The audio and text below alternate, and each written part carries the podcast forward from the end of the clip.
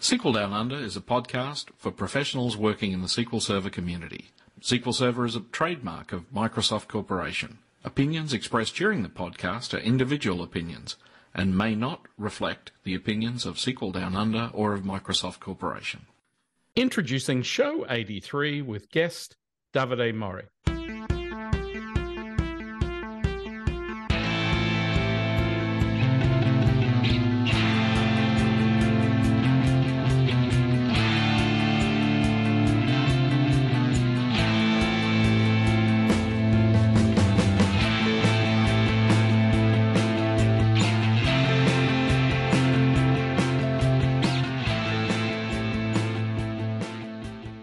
Guest today is Davide.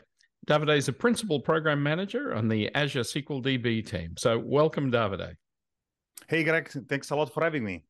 So good to talk to you again. Indeed. Yep. And so, one of the things that uh, we've started to look at here, I'm starting a series of shows now looking at SQL Server 2022, given the fact it's uh, out the door. And but right. one of the things that I did like about it is there's a number of things which are a little bit more developer oriented, which yes. I, I uh, I've been a bit sad there haven't been that many in recent versions. So I'm just loving the fact there's there's a few things here. And yeah. one of the ones that I thought was quite a little bit out of left field uh, for some people is the SP invoke external REST endpoint. And right. so tell us about that one because I know you're deeply involved. Yeah, yeah. So two things uh, that I just want to highlight. Um, first of all uh, keep an eye out because there will be many more features coming uh, for developers in the next uh, year. Of course, on Azure because it's easier for us to release there, but uh, definitely they will land mm. also in in SQL Server. So yeah, actually, that's a really good shout out. Is that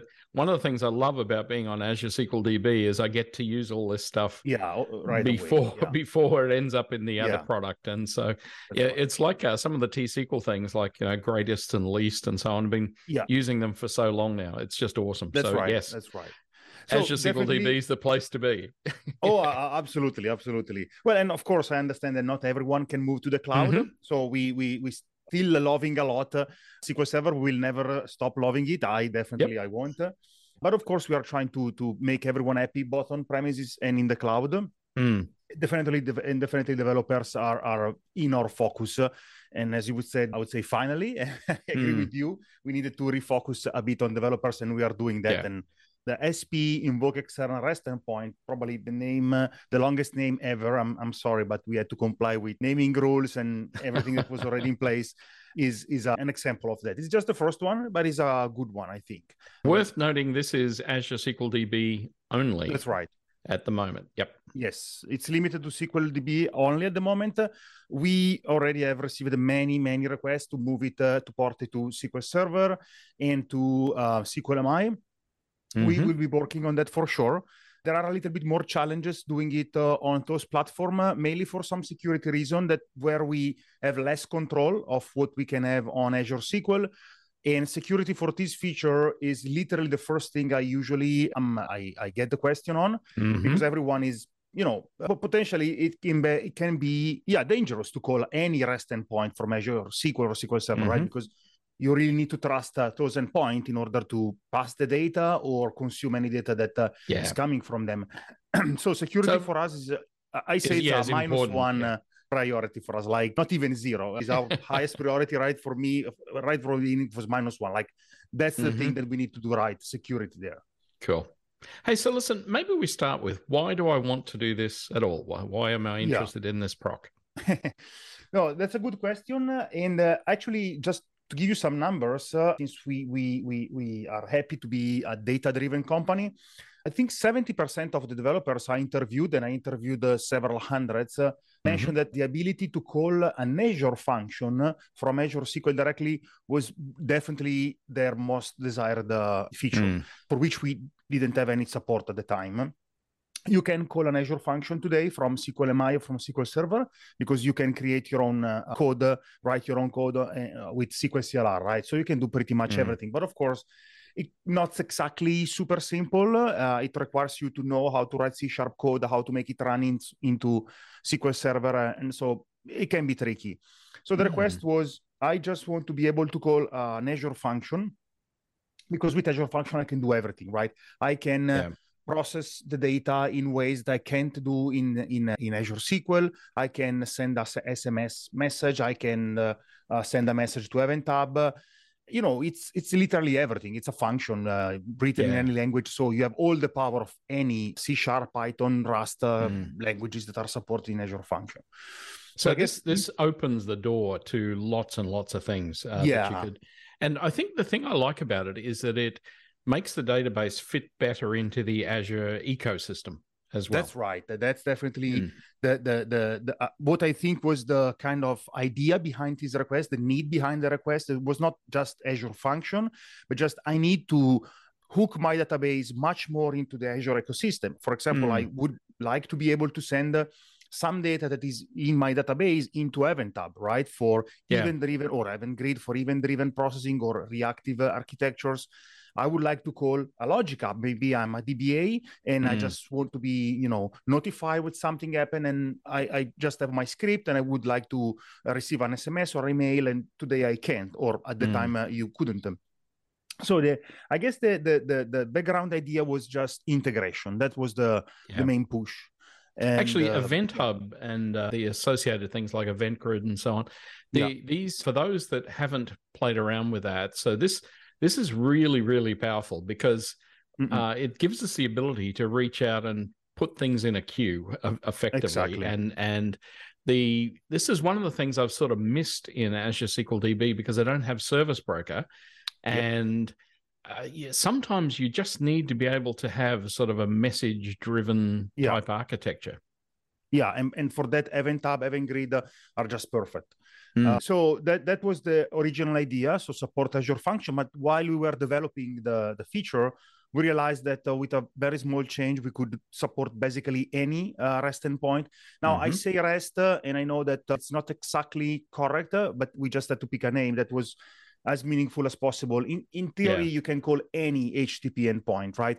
But today we limit the payload to to be JSON only so let's say that rest is the closest name we could use uh, mm-hmm. to to basically you know give a meaningful name to the feature right without without having a name that's even yeah. longer than what we already have it probably needs to be an https endpoint no that's right that's yeah. right mm. we only support https and only only json at the moment but this allows me to remember that uh, this feature is under public preview, which mm-hmm. means that everyone can use it. It's just available in any database. We support it. The only thing we, we don't do is provide SLA as we do for regular uh, GA products or feature. But mm-hmm. uh, at the same time, uh, not only you can use it for free, of course, and it will be free because it, this will never be charged. It's just part of Azure SQL. But uh, you can also, this is the right time to provide us any feedback on the feature. So, for example, right now we are limiting to JSON support uh, only we are receiving feedback, for example, that we should also support XML and uh, just plain text, especially. And this is in terms of the payload. yeah, in terms of the, of the payload, yeah. yes. And this is coming for customers that are using this feature to let's say modernize their existing database so imagine mm. you just migrated your database in azure sql and now with this you can immediately start to take advantage of as you said event hub azure function cognitive services without literally changing or recompiling your application because if your part of your business logic or part of your data manipulation logic which is what i like to to call the logic you put in your, your storage procedure is in storage procedure and not in the application, you can start to take advantage of this feature right away without having to recompile anything. And maybe, you know, you start to, to use a little bit better all the, all the resources and the features we have in Azure in general. And so it's a specific list of endpoints that are allowed at present? That's right. So that's another thing that it's it's related to the security need we had, uh, and mm-hmm. again, we started with that in mind in the first place. So one of the biggest challenge we had to to figure out uh, is how to make sure that you can only call a service that uh, you trust. And now we can mm. in Azure we can assume that uh, you trust what is in Azure, right? So how can we prevent someone to you know, use the SP invoke external REST endpoint to exfiltrate data to kind of a malicious website has been created on purpose uh, to steal that data, right? Maybe, of course, mm-hmm. you want to protect your data. So one, the first thing we want to do is to avoid DNS poisoning attacks or SSRF attacks, uh, which basically would allow an attacker to or manipulate the DNS uh, if we don't own the DNS. Let's say you want to send something to your own personal website. You own the DNS. You could uh, change the DNS to be localhost, uh, and then you will be automatically able to connect to the the server that hosts Azure SQL, potentially having access mm. to you know everything and of course yeah. we don't want that to happen so we have several uh, countermeasures in place and that and, and guardrails that will prevent that and the easiest one to explain uh, is that we have an allow list of domains that you can uh, connect to or you can uh, send a request to which basically are all the azure domain that provides some service so azure function mm-hmm. container instances container apps uh, container app, apps is coming um, cognitive services, Power BI, almost everything that comes to mind. It's a pretty long list. Mm. Uh, and if uh, you have a service that is not supported yet, or you have your own service, maybe hosted in Google uh, Compute Cloud or Amazon or wherever, you can always uh, create an API gateway using a service in Azure called API Management that literally allows you to connect to everything and anything mm. in the hmm. world. That's pretty powerful. I suppose you got two options. Yeah, one is that you could sort of repurpose an external thing using API management, or the yeah, uh, or in the end, if you're calling an Azure function, it can do pretty much anything yeah, anyway. Yeah. Yeah, you mm. can you can create your own code, but let's say for a DBA maybe or a you know analyst that doesn't know or, or like a base analyst that works with Power BI that may not know how to write C sharp code or Python code, API management would be an option without even writing code course, if you mm. can create your own function, yeah, you can do everything. Now, to be able to call this, this is not just something that anybody can do. So there's permissions yeah, specifically right. on it. Yep. Yeah, we of course we added a, new permission because the store procedure is available uh, in the database, right? Mm-hmm. But only those who are administrator by default uh, or have a new specific permission called grant. Yeah. Oh, sorry, execute, yeah, execute any endpoint. external endpoint. Yeah, yeah exactly. that's the one. Yeah. And so, so let's, yeah, let's make sure that if, if a DBA doesn't want uh, anyone to use it, uh, they can they still can you know mm. basically disable it uh, just yep. to you know lock down the database if they need to do so. Hmm. Yeah, no, no, it looks it looks really good at and what's already there. The uh, so basically the parameters you're passing to it. So mm-hmm. you've got the URL that you want to talk yeah, to, obviously, uh, right. which we said needs to be an HTTP endpoint. Uh, yeah. The payload that's uh, right. Uh, which we said it's currently a, a, lump of JSON, and that's yes because we don't actually have a JSON data type. That's a yeah nvarchar max. Yeah. Hmm. So for now, it's just text. Uh, yeah. Although I, I do like, I'm going to put a separate show up on the JSON changes in mm-hmm. uh, the current version yeah. of SQL Server as well. Yeah, there's some really nice additional oh, yeah. Uh, things that have been added there, which help with this. I might yep, add. So um, exactly. um, then, of course, you might need headers yes. be passed. And so I noticed that there was a list of headers that you're not allowed to use like there's uh, forbidden headers yeah that's something hmm. I, I, I discovered while while studying and, and, and understanding exactly how to build this uh, this procedure and yeah apparently there are a certain set of uh, headers that you are not allowed to use anyway because they are basically mm-hmm. injected by the host or by the browser and honestly, it's probably you know headers that you would not use anyway. Yeah. There are a couple that we are mm, you know deciding if we really want to allow to mm, modify or not like for example mm-hmm. the accept header so you can decide to send json maybe receive xml it's pretty yeah. uncommon so we see yeah because normally it's just yeah accept is saying hey I, yeah you got the option to say what format you want it in but yes. every time i ever see it called it says json Yep. Yeah, so, yeah, exactly. That's that's so it's not a big restriction. Would, yeah, ninety yeah. percent. That's why we started with that, and so far mm. so good. And then yeah. one that did surprise me is that you had mm-hmm. a limit on the method name. So like get, post, put, patch. Yeah, uh, yeah, yeah, that's that's related to security again because uh, mm.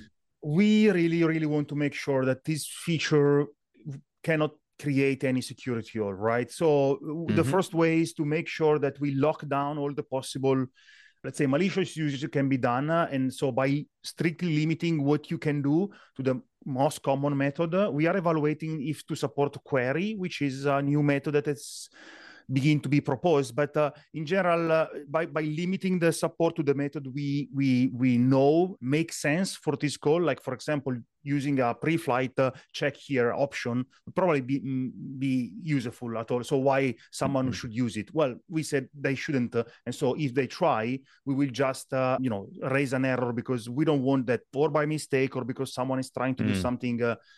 You know, not exactly clear. Uh, someone can gain unauthorized access to anything. Mm. So really, and so security... and the default, the default is a post as well. So, so... The, the, default is a post, yeah, because it's mm. probably the most common to push data with a payload. Yeah. Uh, as a developer, you know there is a huge discussion if the get should support a payload or not. It's uh, mm-hmm. uh, you know kind of a religious thing here. Yeah. So said, yeah, let's just go Indeed. with post, and then you know developer can always change to to to go to the, the yeah. common one. Yeah. Now, look, some of these things could take quite a while to run. yeah. Uh, and so obviously there is a mm-hmm. timeout allowed in there. Yes. But I suppose there's also some sanity thing in terms of what makes sense in terms of uh, calls that you make to something. The uh, particularly where you're waiting for a synchronous response. yep. Yeah. So, uh, so first of all, I tell you something interesting. Internally, the call is already asynchronous because uh, uh, we want to reliably allow you to stop the call. And actually, just stopping an HTTP REST, uh, sorry, an HTTP call using the Win, HTTP, HTTP library is not that easy. So we mm. already wrapped everything into an asynchronous call that we can easily manage. Yeah. Now the the the we decided to start with the synchronous, uh, let's say, approach uh, for what concern the usage we expose to the end user. Is because, as you said, we are haven't arrived to the point yet where we have the service broker or an asynchronous queuing mechanism. Mm. So we decided to start with the synchronous because definitely it's simpler to start with. We could release this feature quite uh, quickly. And if you really need to do a synchronous operation today, you still have two options external to Azure SQL, but still pretty viable. One is to, instead of calling a Azure function directly, let's say your function you want to call or endpoint takes 15 seconds, right? Which is way mm-hmm. too long for any meaningful operation database usually. So what yep. you can do is or offload your message to Event Hub and then use Event Hub to call the Azure function on yep. your behalf. So basically you are putting your message in an external queue mm. or using Azure, Azure Durable function, which also provides a very nice way to make asynchronous call, right? Yeah. So that's uh, no, in fact, yeah, that that that makes perfect sense because the yeah. I know in the past we've done in SQL Server we did things like asynchronous triggers by yeah having a trigger fire put an entry i don't know so yeah, let, exactly let's say we updated an address in a table we have a yep. trigger fire that puts an entry in service broker that then goes That's off right. and geo locates the address and then updates the data. So you could do the same thing. That's right, by pushing it out into Event Hub or something. Yeah, like and it's super fast. Yesterday I was mm. recording mm. another another uh, subject, uh, and uh, yeah, basically it's all. I think we are way lower than 50 millisecond to do mm-hmm. the whole process. So you know, if you are in a trigger, which I I would say I would not recommend to put this story procedure in a trigger today, mm-hmm. but let's say you need to. Uh, which is the worst case uh, scenario still you know taking the JSON, sending it, waiting for the answer, and you know putting everything into Event Hub, uh, it takes like less than 50 milliseconds. Which yeah. again, it may not be suitable for uh, super high concurrent and uh, highly loaded uh, mm. database, but for a vast majority of use cases, it's probably more than enough. And, yeah, look, uh, most scenarios where you'd want to do yeah. that. I mean, it's you know, as I said, it's like updating customer address or something. It's it's exactly. like a exactly. periodic thing that doesn't happen yeah. all the time. But the, yeah, um, we, listen, is we, there anything much uh, held up inside the database, resources wise, while the call is running? Oh no, it's uh, so we we try to be as super uh, efficient as possible to mm-hmm. just avoid to use you know too many resources in database. So the, we just added, uh, you know, a new wait type uh, to inform you if we are waiting, while we're waiting. Like for example, the, the result of an execution of a uh, sorry, waiting for the result of an execution of a function. But other than that, uh, CPU usage is minimal. Of course, if you're sending 100 megabyte uh, of JSON, mm. we need to handle that 100 megabyte. But it's not that we are going to allocate 100 megabyte because yeah. basically we are just using the nvarchar behavior behind the scene, which is optimized anyway so I would say that this should not put any pressure in any database, uh, mm. both on the memory, I definitely not from IO or or CPU perspective. Yeah. Yeah, I think yeah. what I was sort of concerned about is I remember with SQL CLR, one of the mm-hmm. issues with calling out to web services yeah. and things. I remember there was a discussion about holding up completion ports or something. You know, there were there was something that was oh well something that wouldn't yeah. scale very well. Yeah, yeah, so that, that that's one of the reasons why we started also with Azure SQL because for us mm. we control the whole network uh, stack here, right? So it's yeah. a little bit easier for us. So we added some uh, guardrails again to make sure that um, you get throttled if you are on a very slow SKU. So let's say you have two core or four cores, mm-hmm. and so of course you have a limited number of threads, right? that you can use inside the database. Yeah. And uh, and so we limit you to a certain number, 10% by default.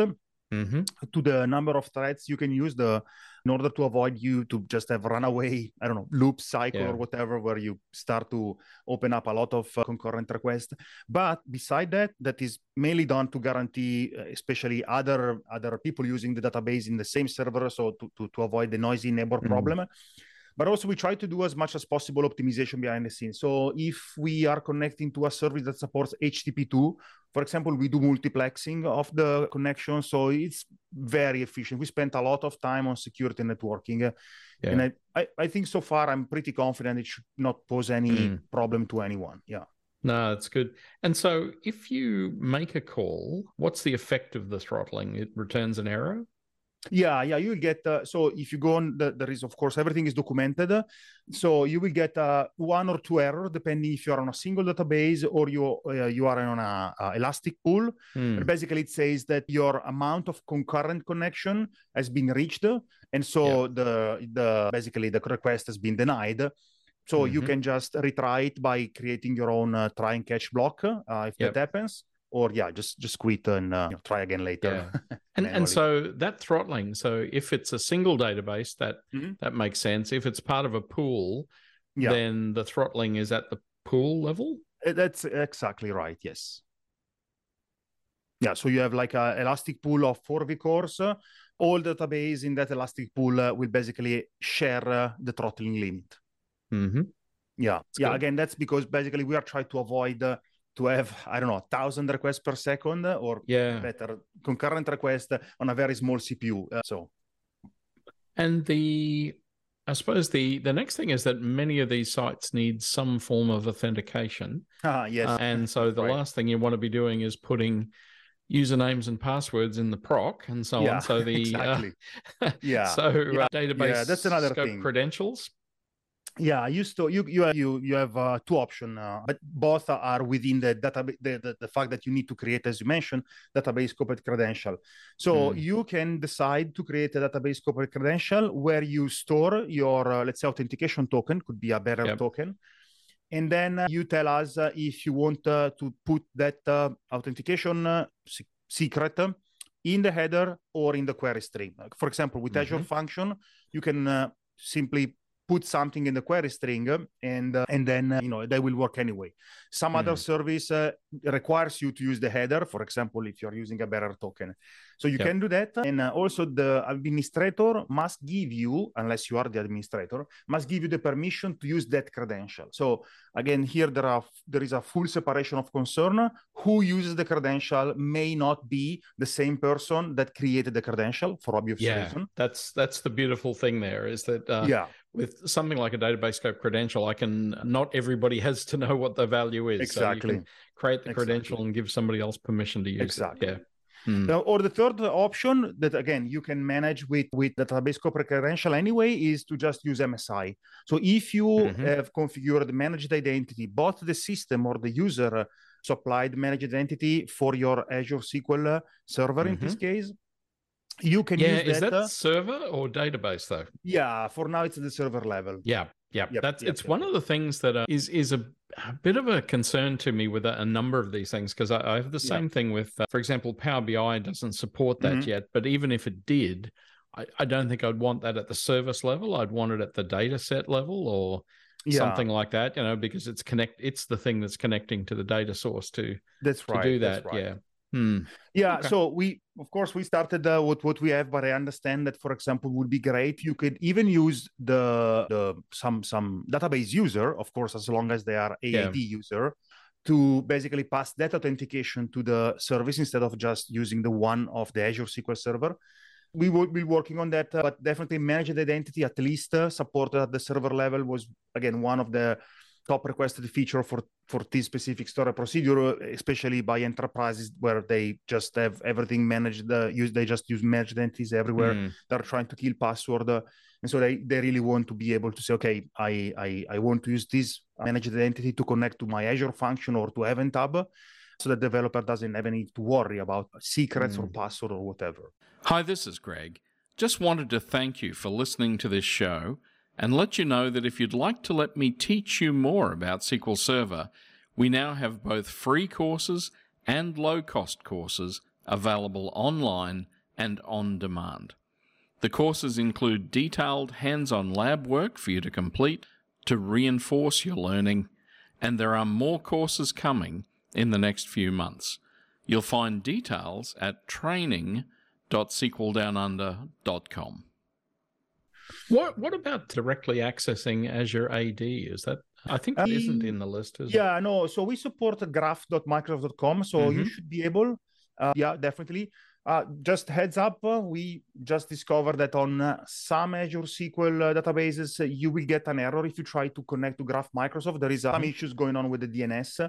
We already resolved the, the, the issue, so we are just waiting for the fix to deploy.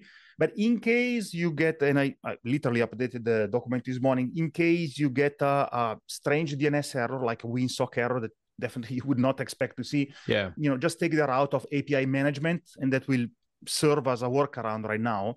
But yeah, we yep. support direct connection to graph.microsoft.com, so you should mm-hmm. be able to get any information that you need from the Microsoft Graph. Good. And then, the, as we said earlier, the response that comes back mm-hmm. is at the moment it's going to be JSON regardless because right. uh, because we've injected that in the header anyway. The uh, but the response itself is kind of wrapped inside a a sort of a JSON, a, yeah, a JSON object. Yeah, yeah. So yeah, uh, and yeah, where we yeah. pick up the status and all those exactly. sort of things come back there rather than as output parameters or something. That's right. That's right. We we found that I mean at least that that was my opinion and it was confirmed by several developers that especially right now since as you mentioned before we are investing uh, quite a lot to improve our JSON support. Uh, if you have access as a developer to a JSON document and you have an easy way to extract the data you need, and today we have in Azure SQL right, with OpenJSON uh, or JSON value and all this kind of uh, feature we added mm-hmm. before and uh, also lately, it's very easy to extract the result you want and turn it into a table. So yeah. we we went with that because literally we don't know what kind of headers and what kind of results we will get. We just know mm. that it will be JSON-like.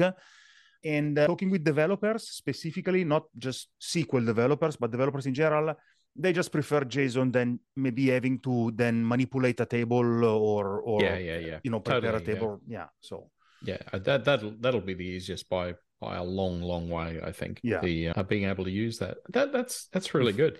And so well, I suppose what happens with errors? So if I hit a site that doesn't exist, do I get an error or do I get yeah, a uh, response uh, back with a 404? Yeah, that's an interesting question. Uh, that's another one that uh, took a, a, while to figure exactly what is, I think, right now the correct behavior. So the, the rule is simple. If we can make the HTTPS call we will never generate an exception, which means that mm-hmm. the store procedure will run just fine. Of course, you may get a response that says 401, you've been denied, or anything that happened on the HTTP side.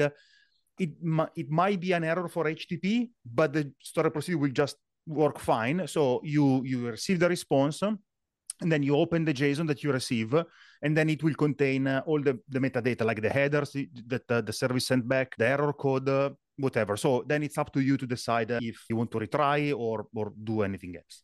We will generate an exception that you have to try, uh, uh, you know, sorry, uh, with the begin try, begin catch in Azure SQL. If we cannot make the call, like for example, we cannot resolve the DNS, there is a issue with memory, mm-hmm. there is any error that prevent us to do the call. Well, in that case, we will generate an exception or raise an exception. Yeah, got it. Yeah. And so we said earlier, so HTTPS calls, and so mm-hmm. I presume at least TLS 1.2.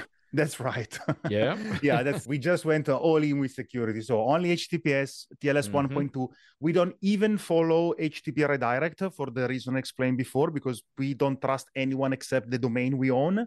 Yeah. Um, so if you receive a 304, for example, um, you will still get the answer, and then you will see in the JSON we return what is the website uh, that you are trying to be redirected to. Then it's up to you to you know follow the redirect, so issuing another request with the uh, correct website, or just you know stop there. But again, we really, I mean, we are on a database where data is basically the key value there, right? So we just want to make sure that uh, security comes first and everything else is is then later. Mm. And listen, in the header, I suppose there's also a user agent. So does it pretend Yeah. to be some browser, or does it just say I'm Oh, SQL no, no, Server? no, we- or- yeah. We just passed the basically the Azure SQL version, uh, so you will get Mhm. as a, a user agent Azure SQL something. Right now Yeah. it's twelve point two thousand point eight, if I remember correctly. No, that's excellent. Mhm. So Thanks, Greg. I th- look, I think that's probably pretty much what people need to know to Yep. to have a go at it. Have you seen any interesting things people are using it for as yet? Yeah. Uh, so we started uh, thinking about this, you know, thinking about developers, and definitely there are many developers already using uh, to connect to Azure Function for doing Mhm. interesting stuff. But uh, I wasn't expecting also such enthusiasm from the Power BI community. So several people uh, mentioned that this can help, for example, to monitor uh, ETLs because basically in your SQL script now you can simply send a message somewhere that tells, "Hey, I'm here, I'm there," and so you can easily monitor where your uh, script is, or you can use Mhm. it for logging uh, to send, you know, some log information to Event Hub that is out of a transaction scope, of course. So Mhm. you have a sort of a logging that then you can consume with uh, whatever, like let's say, for example, uh, Kusto Data Explorer or uh, to query DAX. So DAX We uh, um, Can't write supports- directly to log analytics, though. I'm presuming so. Uh, would it have to go via could something? I, else? I, I, I Hmm. just saw someone doing it via Event Hub. So they were landing uh, yeah. their logging into Event, La- Event Hub and then they were passing it to Mm. Data Explorer. Now it just um, becomes an interesting option for instrumentation, then, doesn't it? So, That's right. Hmm. That's right. And the other And- option was uh, that someone said, "Hey, I can query and can execute a DAX query with that because now uh, Yep. Power BI has a execute queries endpoint. Mhm. So it's pretty cool. I have a demo where you can query DAX, you know, data source from Azure SQL, Yeah. and right away you have the answer there. So this is pretty cool for a reverse ETL Yeah. pattern. So or or something that is coming, you know, becoming quite popular right now. Hmm. Now you don't even need any external tool. I'm not saying that you should not use ADF or you know Databricks or whatever Yeah. please do and continue doing that if you have that need but if you just have a simple need before you- didn't uh, get a simple answer right uh, you Mm. always had to spin up something else which is you know has a cost and yeah, also look, it, complexity. it, it is really important thing. Uh, We often uh, we use ADF to orchestrate things Yeah. more so than to. I mean, it, we do use it to move data around, obviously, Yeah. but uh, but often if we need something orchestrated in SQL Server, that's one of the places, or Azure SQL DB. The other one for us is, of course, something like analysis services, where you know after the ETL finishes, I want Mhm. to do the processing of the tables in the data model, or and same with Yeah. Power BI. So, uh, so to me, those sort of things are interesting because the the alternate view is the Power BI folk tend to think the other way around, like you know they'll schedule when the refreshes occur, but to me that Yeah. doesn't work for me because I've got an ETL process and that has to finish yep b- before the other thing happens. And so, yeah, Yeah, it's kind of right. nice to be able to control that from within the database. exactly and again the, Mm. the main point of this feature is to make something that should have been simple right from the beginning now finally simple now it's up to you know developers and, and uh, bi people to just understand if that's the right uh, use case for them but definitely Mhm. now simple things are simple which is the, the main goal which is great Awesome. Well, bef- coming up to time, but uh, Yeah. anywhere that people will see you or things coming up, Davide? Oh yeah, next year I will be. Uh, but definitely I will be a SQLBits. I just booked Mhm. everything yesterday. So Lucky you. Yeah. Yeah, looking forward to that. Uh, I hope to have early next year something very interesting to announce, uh, especially Mhm. for developers, but literally for everyone that lives, uh, you know, with data. And then yeah, conferences, blog. I recently recorded an Azure Friday episode, so you will also see me there. Great. Yeah, so everywhere there is something to to discuss and talk about Azure SQL, I'll try to be there. Yeah. Well, listen, thank you so very much for your time today, uh, Davide. Yeah, thank you so much, Greg.